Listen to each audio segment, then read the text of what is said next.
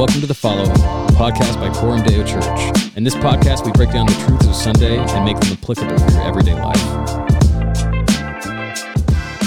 Welcome to the follow up, everyone. My name is Billy Glosson, and with me, my friend Michael Tooley. How's it going? Uh, we are diving back into kind of this format just every now and again.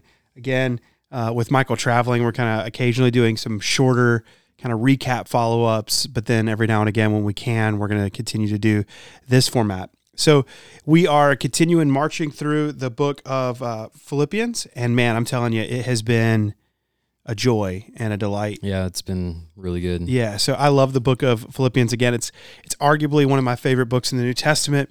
Um, and then this week's passage is uh, just it's stellar. Uh, just the example of Paul and the challenge that he gives us. So we looked at chapter one, verses twelve through um, eighteen a. Excuse me. So it says, "I want you to know, brothers, that what has happened to me has really served to advance the gospel." so that it has become known throughout the whole imperial guard and to all the rest that my imprisonment is for Christ. And most of the brothers, having become confident in the Lord by my imprisonment, are much more bold to speak the word without fear. Some indeed preach Christ from envy and rivalry, but others from goodwill. The latter do it out of love, knowing that I am put here for the defense of the gospel. The former proclaim Christ out of rivalry, not sincerely, but thinking to afflict me in my imprisonment. What then? only that in every way, whether in pretense or in truth, Christ is proclaimed, and in that I rejoice.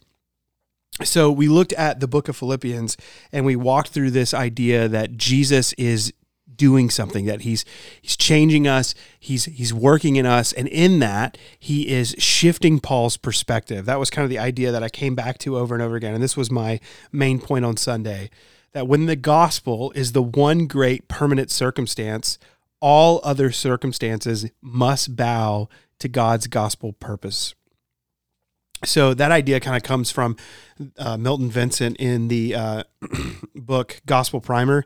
I, I, kind of had my MPS on perspective and did that and took a little bit of his wording. And so that's where that idea comes from. But it's this idea that the gospel, because it's true, because it is the reality that we live in now, every other circumstance can only serve that truth yeah. that God has made all things new and will work all things together for good. So, Michael, with that mindset in place, how, how does that shift the way that we think and live?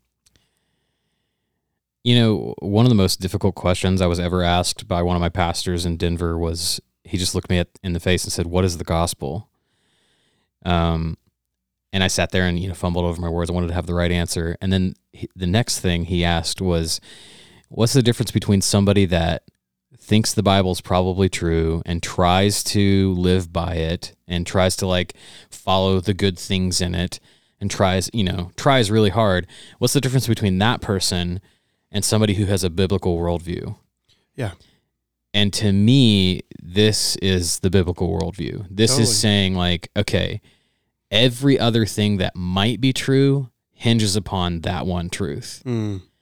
And that, man, if that's a paradigm shift. That's that radically transforms the way you think about everything. Yeah, and we you you unpack that on Sunday in a really profound way. Yeah, um, of how it shaped you know Paul's experience in prison, but yeah, I think it's the starting ground. You know, in um, in the in the Proverbs it says like the the fear of the Lord is the beginning of knowledge, the beginning of wisdom. It's that kind of thing of like if that's where you start, right and you really believe it, it affects everything. It changes the way you look at things. And you you said that on Sunday, like a Godward perspective. Very, very helpful. That's how that's how Paul always thinks, right? He he always is like, Okay, Lord, you have me here for a reason. You know, I trust you. So as we kind of walked through it, I talked about three things. I'm trying to remember what my third one was.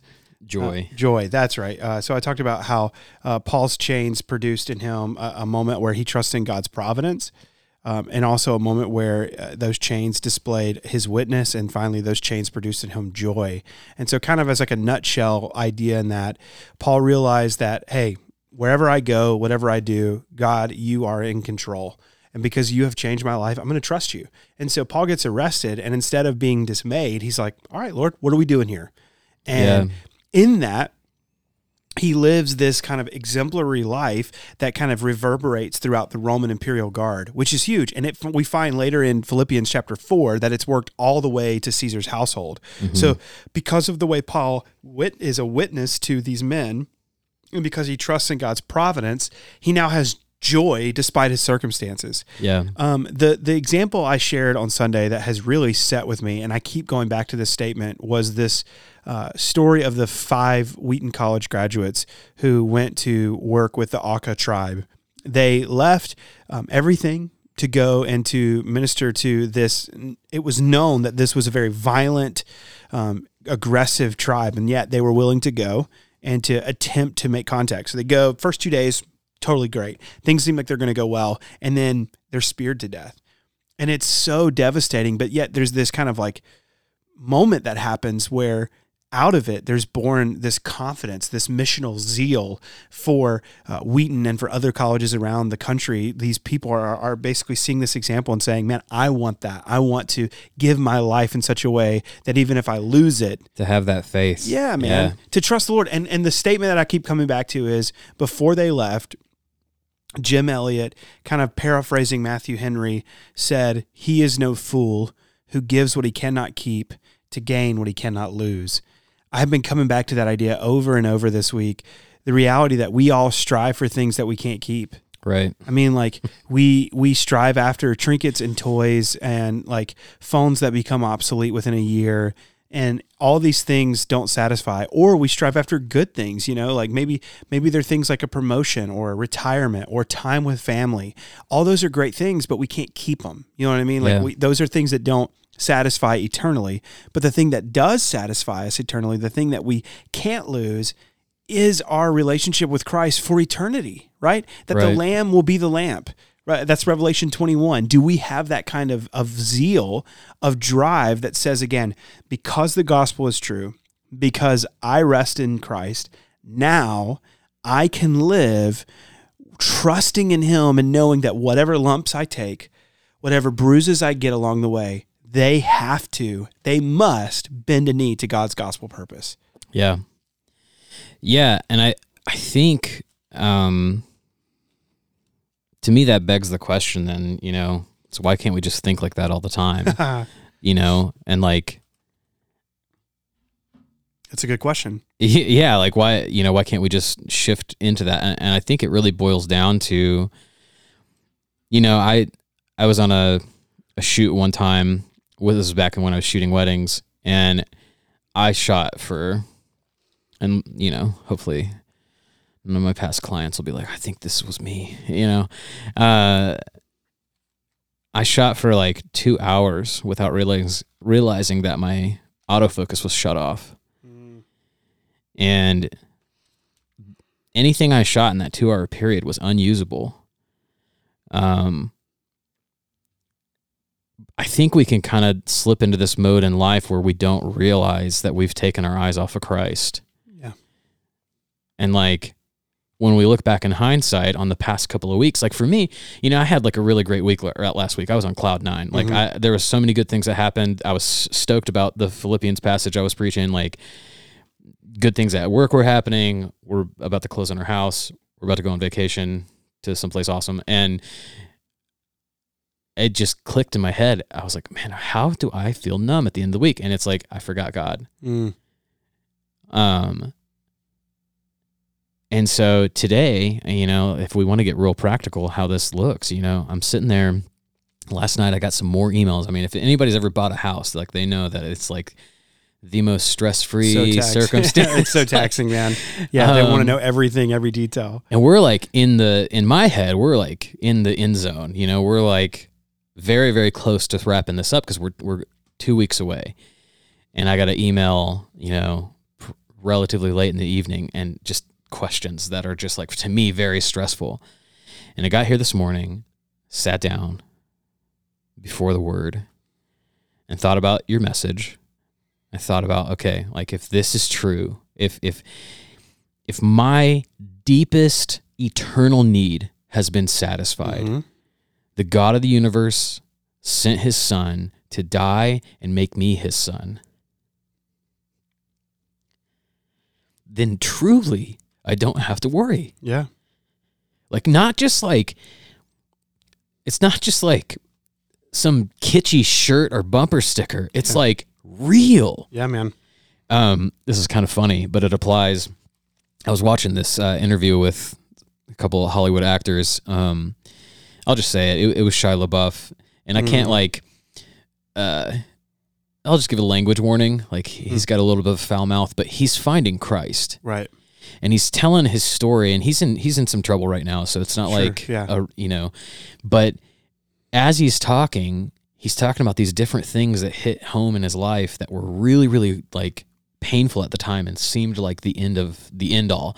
And he comes back around full circle later in the interview and says, Yeah, these miracles keep happening and it causes faith. Mm. And he says, Because you're not doing it. And then he started re- recounting all these like bad trials that he went through. And he's like, it, That was a miracle. That was a miracle. That was a miracle, pushing you forward. And he's like, You're not doing it. Hmm. And that really, you know, I'm looking at my most recent, recent circumstances um, and the things that happened to me and the things that happened for me and my wife, like calling us here, providing the jobs that we've been given, providing this this house that we've been given. I didn't do it. Mm-mm. It's God. Yeah, man. And so yeah, it's just like this radical shift of like, okay, there's one thing that is always true. Mhm. And it's that I'm a child of God. Yeah, man. And and to answer the question too is like, why do we have to? Like, why why can't we just live in that reality? It's because we forget. Yeah. Um, I'm I'm really wrestling and, and sitting in the book of Joshua right now, and it's been really really good. We're we're there in our in our uh, daily reading, but it's it's been a lot more of a deep dive for me. And I think about when Israel crosses the Jordan. After they cross the Jordan, God has them set up this monument of twelve stones, and it says this at the end of uh, chapter four. It says, "For the Lord your God dried up the waters of the Jordan for you until you passed over, as the Lord your God did to the Red Sea." Which he dried up for us until we passed over, so that all the peoples of the earth may know that the hand of the Lord is mighty, and that you may fear the Lord your God forever. That's what they were supposed to tell their children and themselves. Yeah. And so there's a real sense in which we need to set up both those like metaphorical monuments and quite literally write scripture around us, set up reminders because God knows that we're people who are prone to forget. And we see it throughout scripture, right? That the only way we go forward is with God. So the, the whole story of them crossing the Jordan is that they, they're led by the Ark of the Covenant, they're led by the presence of God. They can't do it on their own Yeah. right? It wasn't Moses that led them, and it's not going to be Joshua, right? It's going to be the presence of God. And so, for me and for you, the way that we move forward and the way that we remember that reality, that, that the present most important circumstances of the gospel is by rehearsing it and by remembering it every single day. And that requires discipline. It requires it. You have to put it into practice. Um, because that's the thing is like when when we, uh, like I said, had this you know good week and and just kind of forgot about God. It's like we kind of have a tendency as humans in general to like um when when things are going well we're we're fine Mhm. you know we we think about God when things are not going well Yeah. and it's like the parachute syndrome and so i think that discipline comes into place of like you know the analogy i thought of this week because I've, I've also been you know trying to like eat a little bit better and uh i thought about it you know it's like when you are not eating right it's like affects how you feel physically Mm-hmm. and when you start to eat right again, it's not because I mean, it might be because of some guilt, but you know, maybe talk to your counselor about that. But uh you're trying to feel good again. You're Yeah. trying to like be refreshed. And it just I don't know, this seems elementary, but that just clicked in my head as like how the word of God is for us. Like Yeah. To feed on God's word is what it is. It's not come pay penance with God's word. It's not go read your Bible because that's what good Christians do. Yeah. It's no, that's what needy Christians do. They go and feed on the word and yeah, like it takes discipline and that's you're you're right. Like we have to rehearse, we have to remember Yeah. and you can't do that without practice. Absolutely. Yeah. So, friends, we want to just encourage you to, uh, I mean, strive after this. Um, set up uh, uh, habits, cultivate habits that get you in the Word, um, to get you around God's people because, again, we also need the people of God to call us back and to remember it. And let's walk in this truth together and let's rehearse this reality that the gospel has changed everything. And because of that, we can now have joy and hope, even in the midst of really, really hard things. We're grateful for you guys. Thanks for tuning in. Do we have a Uh, resource? Yeah, quick resource. Uh, I mentioned it already, but a gospel primer by Milton Vincent is just. I, I keep coming back to it. It's a great resource. It's about uh, rehearsing the gospel daily for Christians, and uh, it's just a really, really beautiful resource. But uh, your biggest resource again is always the Word of God and each other. Um, Yeah. Make sure that you spend time praying and seeking the Lord and encouraging and challenging each other. Until then, we'll catch you guys next time.